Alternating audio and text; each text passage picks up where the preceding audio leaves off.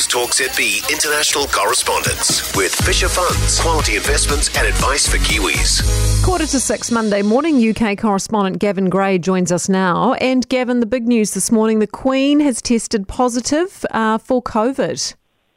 Yes, and as obviously, obviously, as a 95 year old, this is of huge concern. Of course, Prince Charles tested positive uh, last week, and he met the Queen shortly before. So now we know she too has tested positive. We know she's been vaccinated at least once. It is assumed she's been triple vaccinated, um, but there's no doubt, of course, this is a, a, concern because of her age, but also those around her, because apparently in Windsor Castle at the moment, many of the staff are also testing positive. That's a, a source that I'm hearing.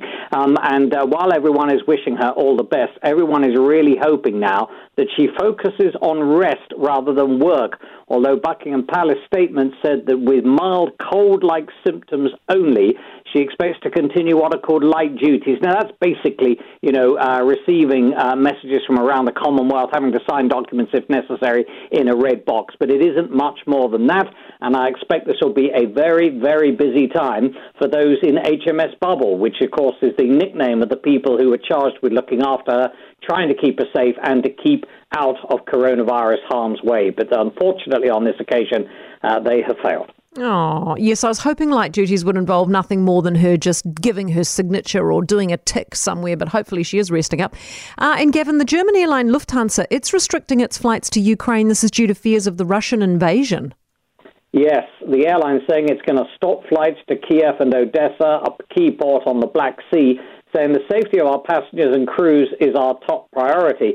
Indeed, many now are beginning not to fly to Kiev. The Dutch airline KLM said it was suspending flights to Kiev as well. And of course, within Lufthansa, uh, there are a number of other airlines, Austrian Airlines, Eurowings, and Swiss, uh, all not now going to fly to Kiev, and they normally operate 74 flights every week to the Ukraine.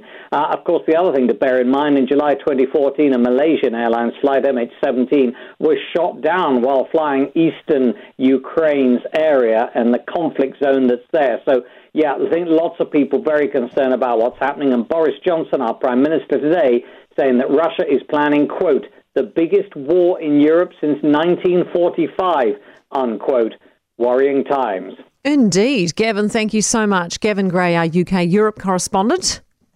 News Talk ZB international correspondence with Fisher Funds, New Zealand's most trusted Kiwi saver provider.